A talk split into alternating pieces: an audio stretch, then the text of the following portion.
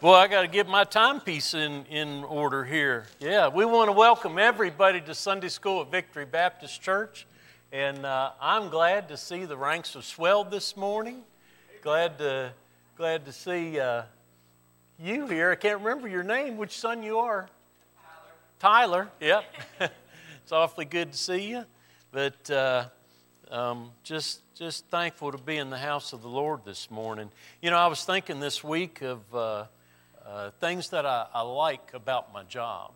And, you know, I, I, drive a truck for a living, and it's not a thinking man's job necessarily, which another thing I like about my job. just figure that one out.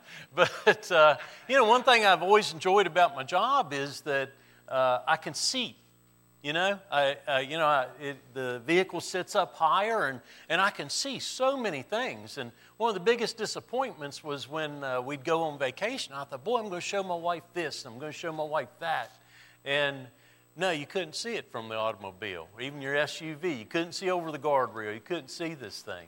But, uh, you know, I, I, re- I remember uh, going uh, one of my early trips to uh, Charleston. You go over to Beckley and then down to Charleston. And uh, on 64, there's a bridge called Glade Creek Bridge. And uh, it is the 10th highest bridge on the entire interstate system. Glade Creek is 700 feet down below that bridge. And I remember I come across and I look and I thought, wow, I can't even see down there. So when I come back across, I didn't have any traffic with me. I got over on the shoulder, was riding along, and kind of standing up not in the seat, but you know, on the floorboard, looking down there. And after one look, I decided I didn't want to see no more. you know, I got over there. But if you have your Bibles, open up to 2 Peter, 2 Peter chapter 2. And that's kind of what Peter is doing for us here. He's, he's going to give us a, a vantage point. He's going to give us the advantage of, of uh, looking at something without having to discover it for ourselves. You know, when I drive down the road, I can see overtop almost all the vehicles, all the cars. You know, I can see brake lights earlier. Praise the Lord for the guy that thought about putting, making brake lights automatic and not a, a man initiated system like a turn signal. They'd be used about as often, I figure. But uh, anyway, Peter's given us a vantage point. chapter 1, he, he's talked about uh, the inspiration of the Word of God, how it was given to us uh, and, and how that it's not of any private interpretation. We compare Scripture with Scripture, all these things. But in chapter 2, he kind of raises the seat here and he says, I got something I want you to look out for. Now, you imagine how, how you do with your own children. You know, when, when your children are little, don't touch that, that's hot. You know, stay away from that, that's dangerous. And Peter's giving you a warning here, he's giving us a, a warning about apostate teachers, about false teachers. And I'm going to read the first three verses and we'll, we'll be as rapid as we can here. The Bible says in first or second Peter chapter 2, but there were false prophets also among the people, even as there shall be false teachers among you. He's speaking about the false prophets, Old Testament times, before Christ times. There's always been those that would pervert and distort the truth of the Word of God. He says, um, who privily shall bring in damnable heresies, even denying the Lord that bought them, and bring upon themselves swift destruction. And many shall follow their pernicious ways. And, and that's what Peter wants to guard against. He don't want you to be among the many. Okay? He says, By reason of whom the way of truth shall be evil spoken of, and through covetousness shall they with feigned words make merchandise of you, whose judgment now a long time lingereth not, and their damnation slumbereth not. Now, the first thing I want you to understand about this that, that uh, uh, Peter's uh, telling us is that this is not a new phenomenon. There, there's, there's false prophets. They don't get eradicated. You remember Elijah on Mount Carmel and the prophets of Baal that came after him? And this is King Ahab we're talking about now uh, his times. And what happens? The fire comes down from heaven, uh, consumes the sacrifice of Elijah, and they put all those false prophets to death, don't they?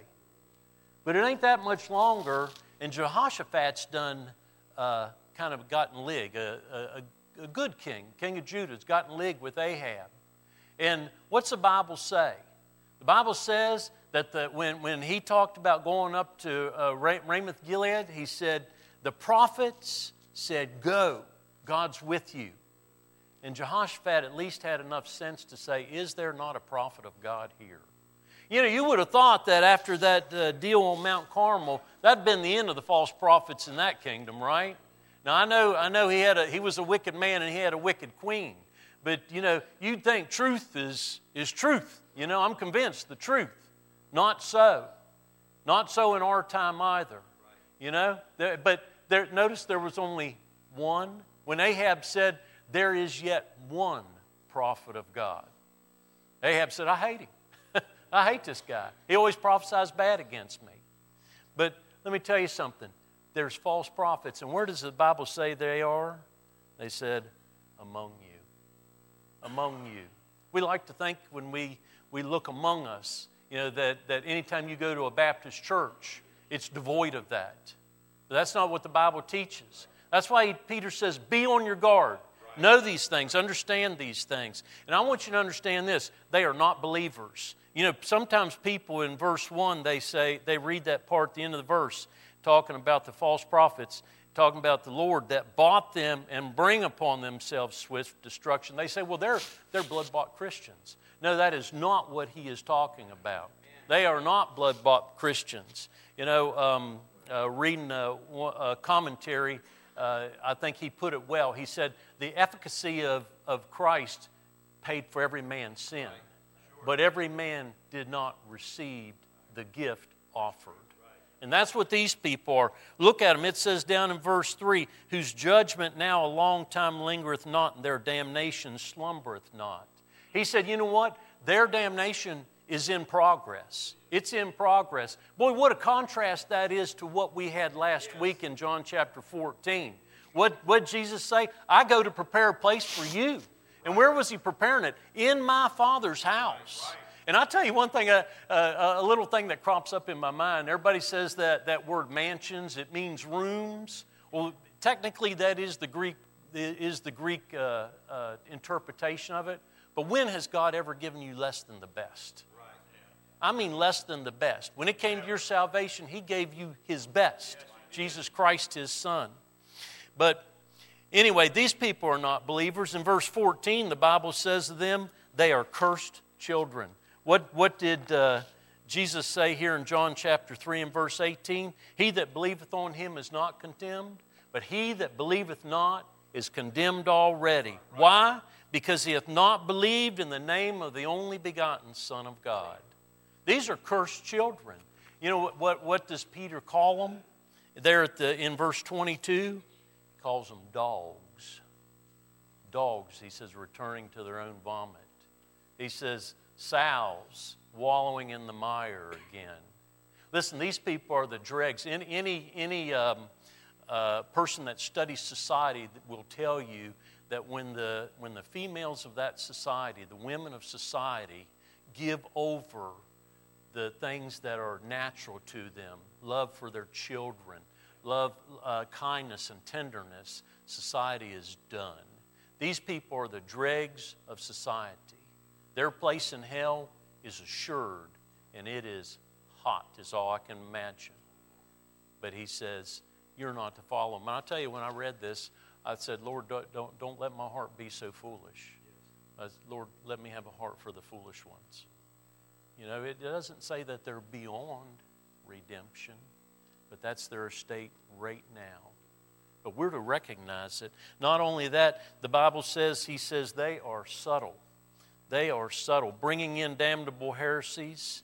He says, who privily, privily. There's a subtleness. You know, they, they, they come with the hiss of the serpent. Have you ever have you ever been walking along? You know, I walk a lot in the woods anymore, and uh, I can't tell you the number of times, and still I jump just as far every time. I've looked down, there's a snake. You know, I didn't hear that guy, I didn't see that guy till I got close. You know, and uh, now rattlesnake, he he give me a couple warnings, but most of these snakes they just kind of lay there. And you know, there's a subtlety about them. They come in. I, I, I look at them as religious politicians. They come in. The Bible says that they're, they they kind of come in laying alongside yeah. The truth, their heresy. They, they, they, they come in, you, you, don't, you don't really know what they believe so much as what they deny. And they come in with that and they lay that, lay that beside things. You know, Peter says down there in verse 3, it says, with feigned words. You know what that word feigned mean? It's plastos, it's the Greek thing. It's where we get our word plastic from. It's words, they, they twist the Word of God. They, they turn it into something that it's not. I was looking yesterday about, well, I'll get to that, looking yesterday at uh, some of the beliefs and the doctrine, I should say, of the Jehovah's Witness. And I, and I don't mind calling that a cult because how they twist the Word of God. You know, not only, not only that, but denying the Word of God. It says that uh, denying the Lord that bought them and bring upon themselves swift destruction. You know, um, uh, in, in reading that, how, the, how they deny the personage of the Holy Spirit. They say because he's not, uh, the Holy Spirit's not um, uh, named like Jesus. He's not called the Father. He's, he's not a personage, he's just a uh, force, per se. That wasn't the word they used. I can't remember what they used.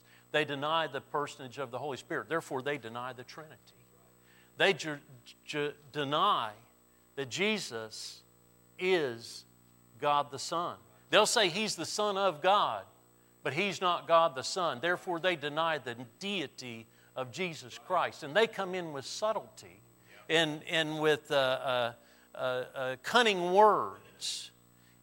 You know, they, they, many, many will tell you now, well, there is no hell.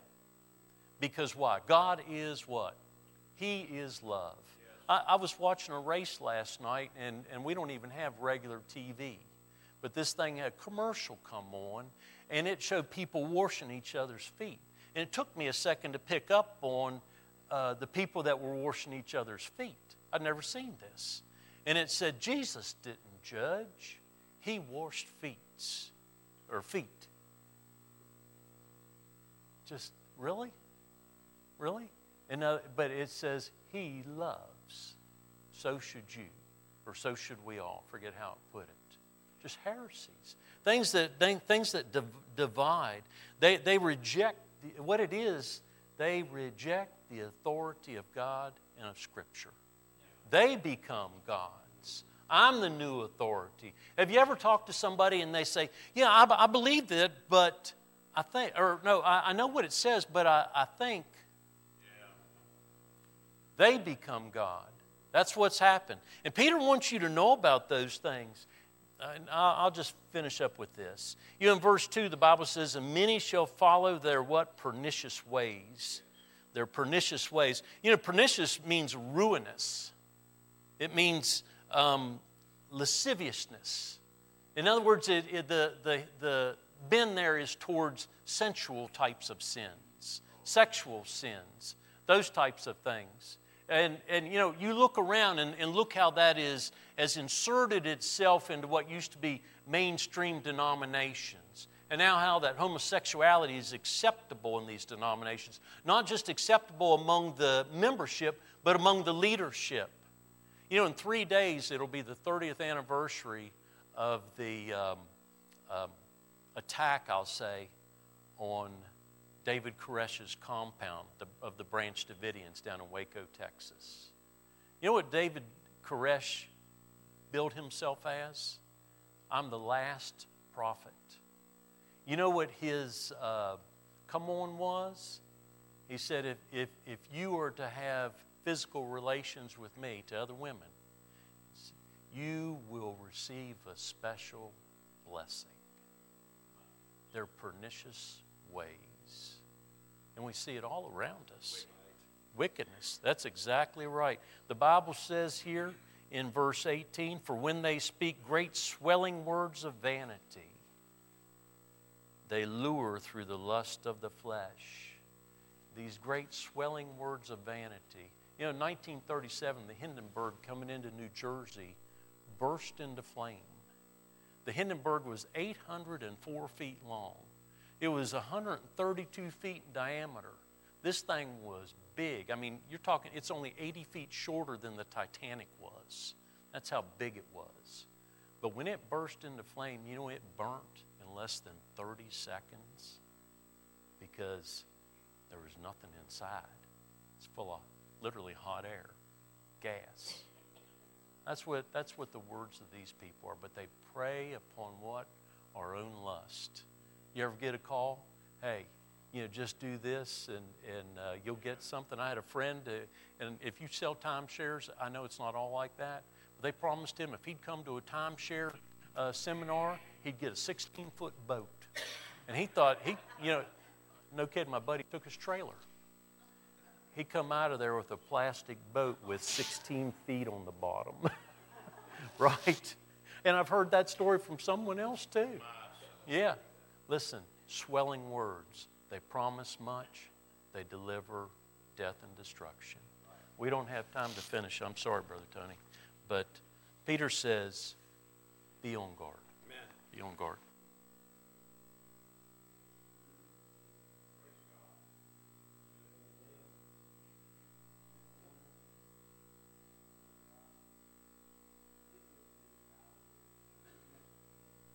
See you this morning. Good to see Donna. It's good to have Kendall's mom with us this morning.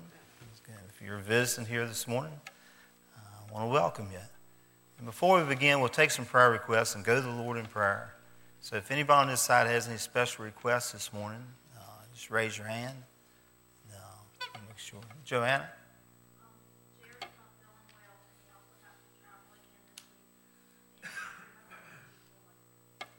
What was the last part, Joanna? Okay be praying for Brother Jared, not feeling well today. And then he's got to be gone this week traveling, so just be praying for him as he travels. And then be praying for Angie Pullen. Uh, used to be part of our church. She's having some issues physically, so we need to be praying for her. Uh, anybody else over here? Donna?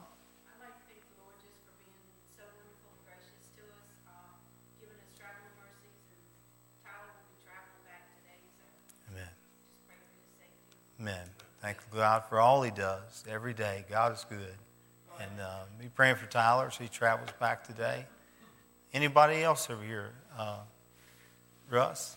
Uh continue to pray for Chloe and also uh pray for my brother. He just found out this week that he's got prostate games. Okay. Continue to be praying for Chloe. We pray for every week. And I trust you pray for during the week, the family. Um, just be praying for Chloe and then be praying for Russ's brother. Uh, he's been diagnosed with prostate cancer, so to be praying for him. Rebecca? unspoken request, uh, whatever that might be, just be praying. Uh, anybody else over here? Anybody on this side this morning? Any special requests? Kathy?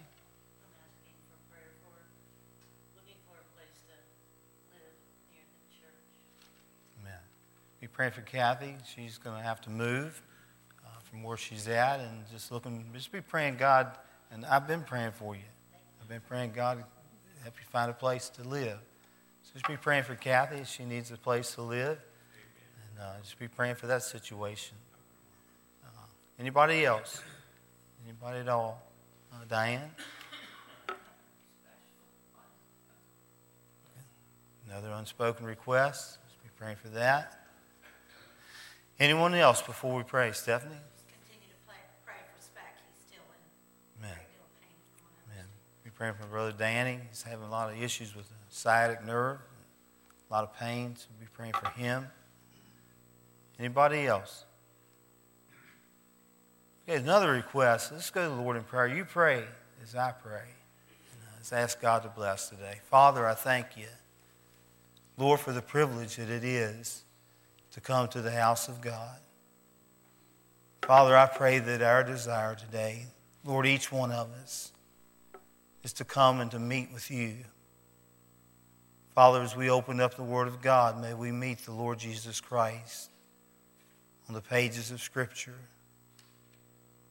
Father, I pray that, Lord, you will forgive us, Lord, for our weakness, Lord, our lack of concern, Father, our lack of being wholehearted.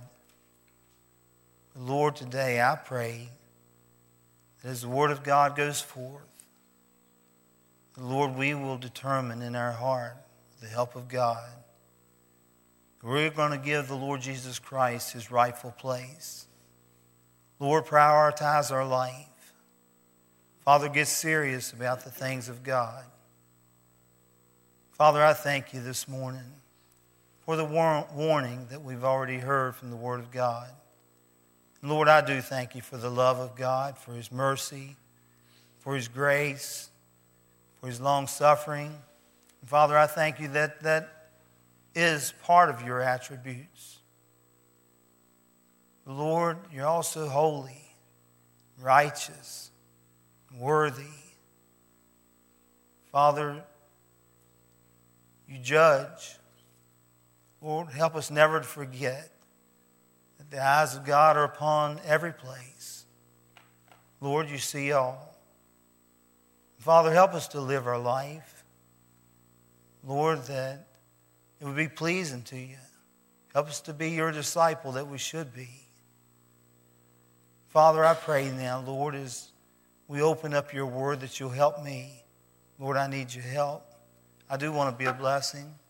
Lord, help me to be clear. Father, help me just to deliver your truth. And Father, for Brother Byron as he comes after a while, Lord, fill him with your spirit. Lord, give him unction. Father, give him the power of God. Give him wisdom of the Word of God. Lord, bind Satan. Father, help us all this morning to have be open to the Word of God, to listen and Lord, not to be hearers only, but to be willing to be doers only, to, to be willing to heed what you have for us. Father, we've heard many requests this morning. Lord, I think of Chloe, Lord, with his cancer, and Father, with this last treatment coming up, Father, that, Lord, you just keep her healthy. Help these treatments, Lord, to do what they're intended to do. Just uh, encourage her, encourage her family. Lord, just be, meet each need. Father, keep her healthy to be able to take this last treatment. Father, for Russ's brother that's been diagnosed with prostate cancer, Lord, I lift him up before you this morning. Father, just encourage him. Be with the doctors, give them wisdom there. Lord, as they uh, work and decide what to do. Father, we think of these unspoken requests that have been mentioned. Father, whatever the situation is, Lord, may you prove yourself mighty. Lord, may you work in each situation. Father, that you'll just uh, be glorified in all of it. Lord, I think of Danny this morning, Lord, with the sciatic nerve, and Father, the pain that he's in. Father, think of Brother Jared this morning that's not feeling well. Lord, be with him as he travels this week. Be with Tyler as he travels home today. Father, that you'll just protect them on the highway. Amen. Father, for Kathy, yes. Lord, she needs going to need a place to live. Father, I pray, Lord, that you'll provide that. Lord, you'll open a door. Father, just, uh, just, just what's needed. Father, just help her to find a place. Lord, for the other requests that's been mentioned this morning, Father, that I failed to mention, Lord, we leave them with you. Father, I'm thankful that you don't forget. Lord, you hear it all. And Father, I ask that you just bless our time together now. We'll give you the praise for all that's done. It's in Jesus' precious name. Amen. Take your Bible and go back to the book of Romans again. Romans chapter 7. We started chapter 7 last week and looked at actually the first six verses. Your Romans is so filled with doctrine, so filled with doctrine. Uh, so far in the book of Romans, we've learned the truth that all men are sinners. All men are sinners. All are guilty. There's none righteous, no, not one. You read the first three chapters of Romans, and you can't avoid seeing that. Listen, we've learned that righteousness and salvation come through only one right. the Lord Jesus Christ. Yes. Only by faith. Listen, it's not by works of righteousness which we have done. It's not through religion. The world is religious. Religion saves no one.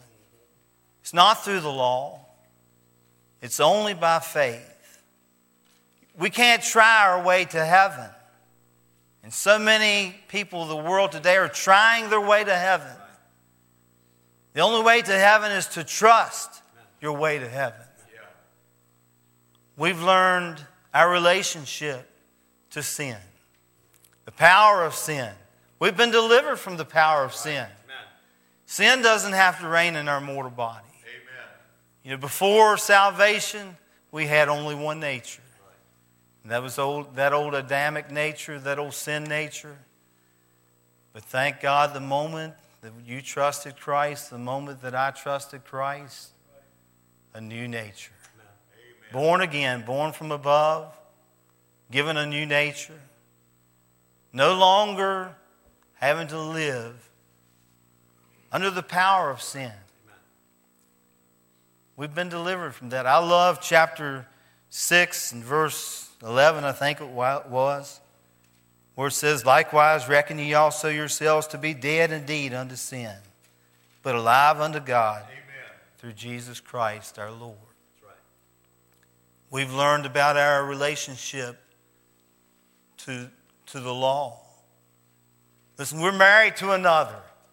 I love that verse last week we looked at in chapter 7, verse 4, I think it was. Wherefore, my brethren, ye also are become dead to the law by the body of Christ, that ye should what? Be married to another. Who is that other? Even to him who is raised from the dead, that we should bring forth fruit unto God. Listen, what we've been delivered from. Never get over it. Please don't ever get over where you were. And God found you, and saved you, and gave you eternal life. But now, verses 7 through 13, last week we looked at the religious man, I mean, the, the spiritual man. I told you in chapter 7, you see all three men. You see the spiritual man, you see the carnal man, you see the natural man. This week we're going to look at the natural man. Really, it's an, the first part of Paul's autobiography. Is verses 7 through 13. We're looking at Paul's life before conversion, before Paul came to know the Lord Jesus Christ, and his identification with the law, what the law was to the natural man. We're going to read verses 7 through 13. Verse 7 says, what shall we say then? Is the law sin? God forbid. Nay, I had not known sin, but by the law. For I had not known lust, except the law had said, Thou shalt not covet. But sin, taking occasion by the commandment, wrought in me all manner of concupiscences. For without the law, sin was dead. For I was alive without the law once, but when the commandment came, sin revived, and I died. And the commandment which was ordained to life, I found to be unto death. For sin, taking occasion by the commandment, deceived me, and by it slew me. Wherefore, the law is holy, and the commandment holy and just and good. Was then that which is good made death unto me? God forbid. But sin, that it might appear sin, worketh death in me by that which is good, that sin by the commandment might become exceeding sinful. Verse 7 Paul opens verse 7. I want to look at verse 7 because, listen, the law reveals sin. That's what the law does. Paul opens verse 7 with a question. He opens this portion of Scripture with a question. He says, Is the law sin? Is the law sin? God forbid. Nay, of course not. Paul says the law is not sin. Of course not. The law came from God. Thus, it can't be evil. The law's not evil. The law's not sinful. The law came from God. Paul says, Is the law sinful? No.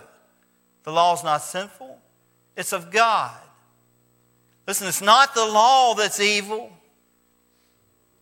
it's the person that's evil, it's the individual, it's sin that's evil. It's not the law. You know, the, the main function of the law of God is to do one thing. The main function of the law of God is to do one thing expose sin. Now, as human beings, as people, our, our way is to cover it up. Our way is to excuse it. Man's way is to camouflage it. Just, just think about, you know, we even give it proper names. We give it respectable names. You know, we don't call a man a drunkard. We call him an alcoholic. We don't call it drunkenness sin. We call it a disease. When we speak of a man, we say he had an affair. God says he committed adultery. Do you see the game that we play with it? Listen, it's dangerous. We camouflage it, we cover it up, we excuse it. You know, we don't call a man a liar. We say he's got a vivid imagination, a lively imagination. Man wants to cover it up. But you know what the law does with sin? The law reveals it. The law reveals sin. Paul goes on to say there in verse 7, he says, I had not known sin. I wouldn't even have known sin. Listen to what he says, but by the law. He says, I had not known lust, except the law said, Thou shalt not covet.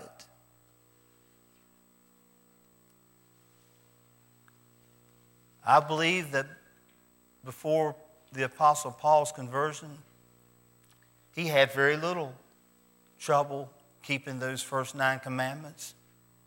I mean, you read, you read some of him before, his qualifications. It says, according to the law, blameless. But when he got to that tenth commandment, thou shalt not covet. That dealt with the inward part of Paul. That dealt with the heart of Paul. And Paul knew that inwardly, I'm guilty. Wasn't only externally. You see, Paul realized by the law that I'm guilty because of my heart, because of what takes place in my heart. He knew well that inwardly much of his desires were wrong. That's what the law does. The law reveals. You know, Paul's not blaming his sin on the law. Paul's not saying that the law was evil. He's not blaming his sin on the law. He's saying that the law made plain exactly who he was.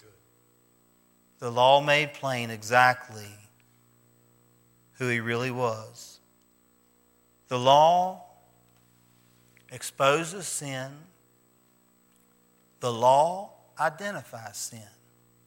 Paul said, I wouldn't have known that it was sin had it not been for the law. Not only does it identify sin, but the law in verse 8, it revives sin. Look at verse 8. Verse 8 says. But sin, taking occasion, that word occasion simply means a starting point.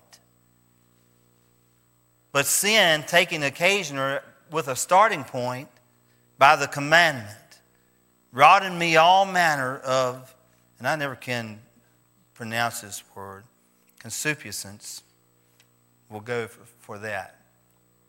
For without the law, sin was dead. You know what? Sin sees the law as an opportunity. That's what it does. Sin sees the law as an opportunity to sin. I was thinking, and we see it every day.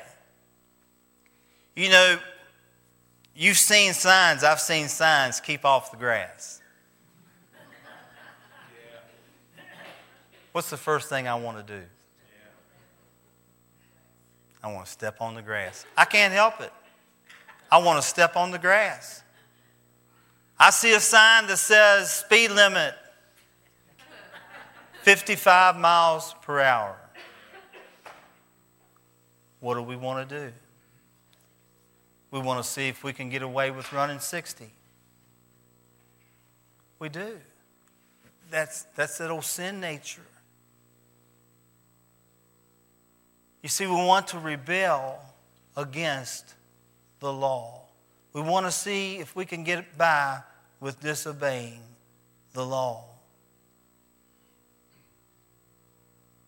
You know, that's exactly the process that brought sin into the world. God created Adam and Eve. He placed them in a perfect environment. And God gave them one law. God gave them one command. And you know what Satan used as a springboard? Was that one command. You read Genesis 2:17, it's clear what God warned, what God told them. And then you read Genesis chapter 3 verses 1 through 7. It was the law that God had given that law, that command that God had given that proved to be the springboard Satan used to entice man to sin. That's what Paul's saying here in verse 8. But sin taking occasion by the commandment. Sin taking the opportunity. Sin used that as the starting point. The commandment as the starting point. Wrought in me all manner of concupiscence for without the law, sin was dead. You know, when I, I read that last part there, without the law, sin was dead. Paul's not saying that before the law there was no sin. I mean, read the Word of God. Listen, it was rampant. Sin was before the law. But when you what Paul's saying here is that where the law doesn't exist, the full knowledge of what is wrong doesn't exist. I wrote that down. Where the law didn't exist, the full knowledge of what was wrong didn't exist. It wasn't that sin didn't exist, but the full knowledge of what was wrong with it didn't exist. But when, listen, when that straight edge of the law came, you know what it did? It showed the crookedness of human nature. It showed the, our crookedness. It showed us our sin. There is no salvation in the law. Do you know what the law does? The law points folks to Christ. The law can never save. It will never save. Don't ever be under the impression that you can merit your way to heaven, or you can, by effort, gain righteousness. There is only one. There is no such a thing as your works getting you to heaven. There's only one that could fill the righteous demands of the law. The Lord Jesus Christ came and fulfilled it. He fulfilled those righteous demands. Only one. You, it doesn't matter how high you try to go, you'll never reach the height that you need to get on your own. You'll never reach it. The law exposes sin. The law revives sin. Verse 8. When you look at verses 9 through 11, the law ruins sinners. Look at verse 9. Paul says, For I was alive without the law once, but when the commandment came, sin revived, and I died. Paul's saying, There was a time in my life when I felt alive. There was a time in my life when I felt alive. He said, I was alive once without the law. But when the commandment came, sin revived.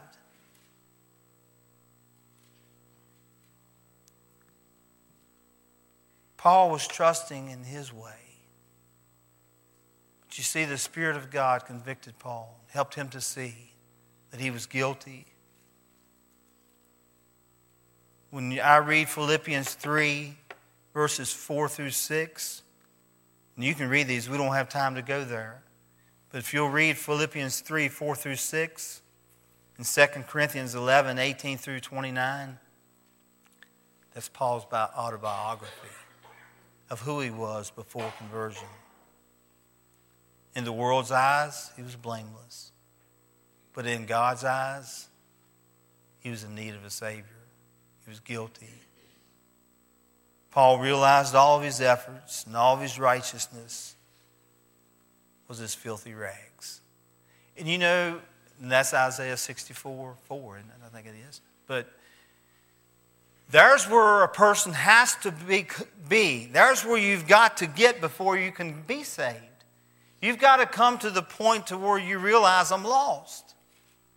You know, when you talk to a person about the Lord, and they begin to tell you all of the things that they are and the reasons that God's going to accept them, you've got to break that down and get them to understand that this is the reason God's not going to accept you.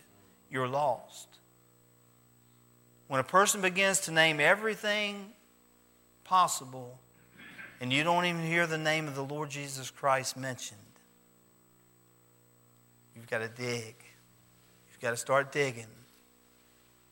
Because you see, that person is just as Paul thought he was righteous. His own efforts were good enough. You have to get a person to understand that they're lost before they can ever be saved. They've got to understand it. They've got to see themselves as God sees them. They've got to agree with God. I'm not worthy. I have nothing to offer God.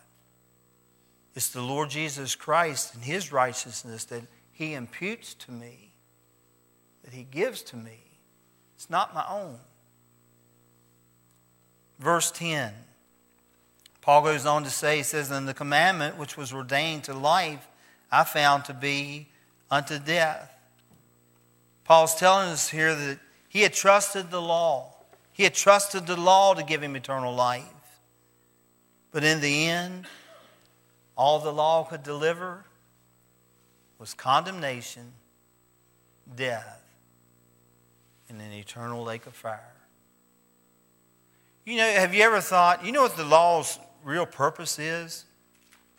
You know, if you're going down the road and you've got a policeman following you, and you're running the speed limit, and you're doing everything right, he doesn't pull you over and come up to the car and tell you, I want you to come down to the police station. We want to reward you for obeying the law. He doesn't do that. He's there for the lawbreaker. He's not there to reward you for obeying the law. I mean, that's what's expected of you. Same with stop signs, whatever. You see, the law doesn't reward. The law doesn't reward. Keep that in mind and you understand that, hey, I need the Lord Jesus Christ because the law doesn't reward. All the law does is condemn. That's what the law does. it condemns, it exposes, it identifies.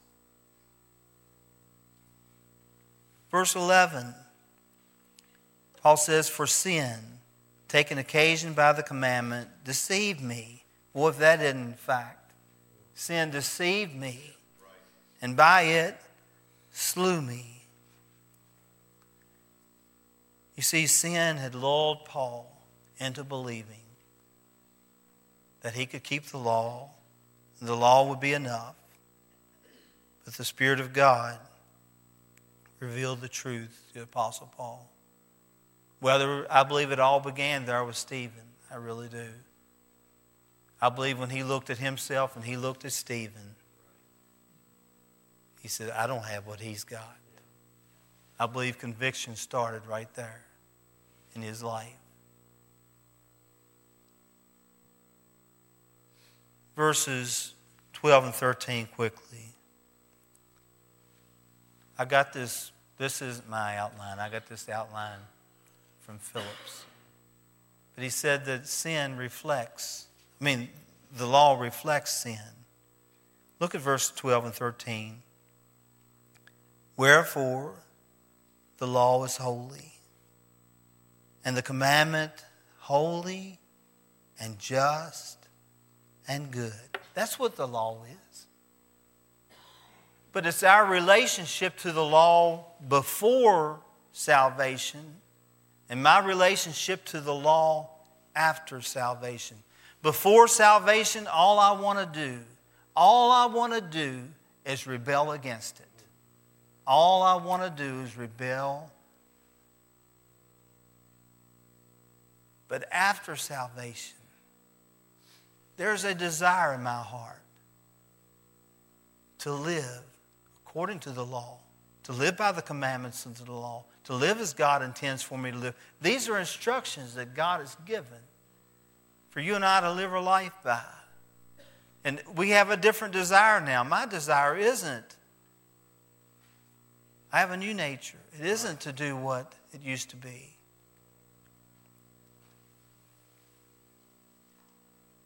There's nothing wrong with the law of God.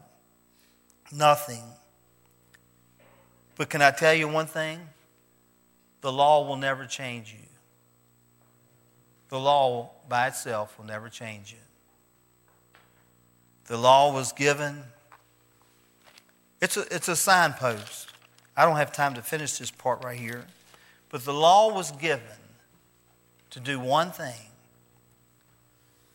to point me to the one who could change me, to point me to the Lord Jesus Christ and his shed blood on Calvary that would pay for my sins. Read verses 14 through 25, and we're going to look at the carnal man next week.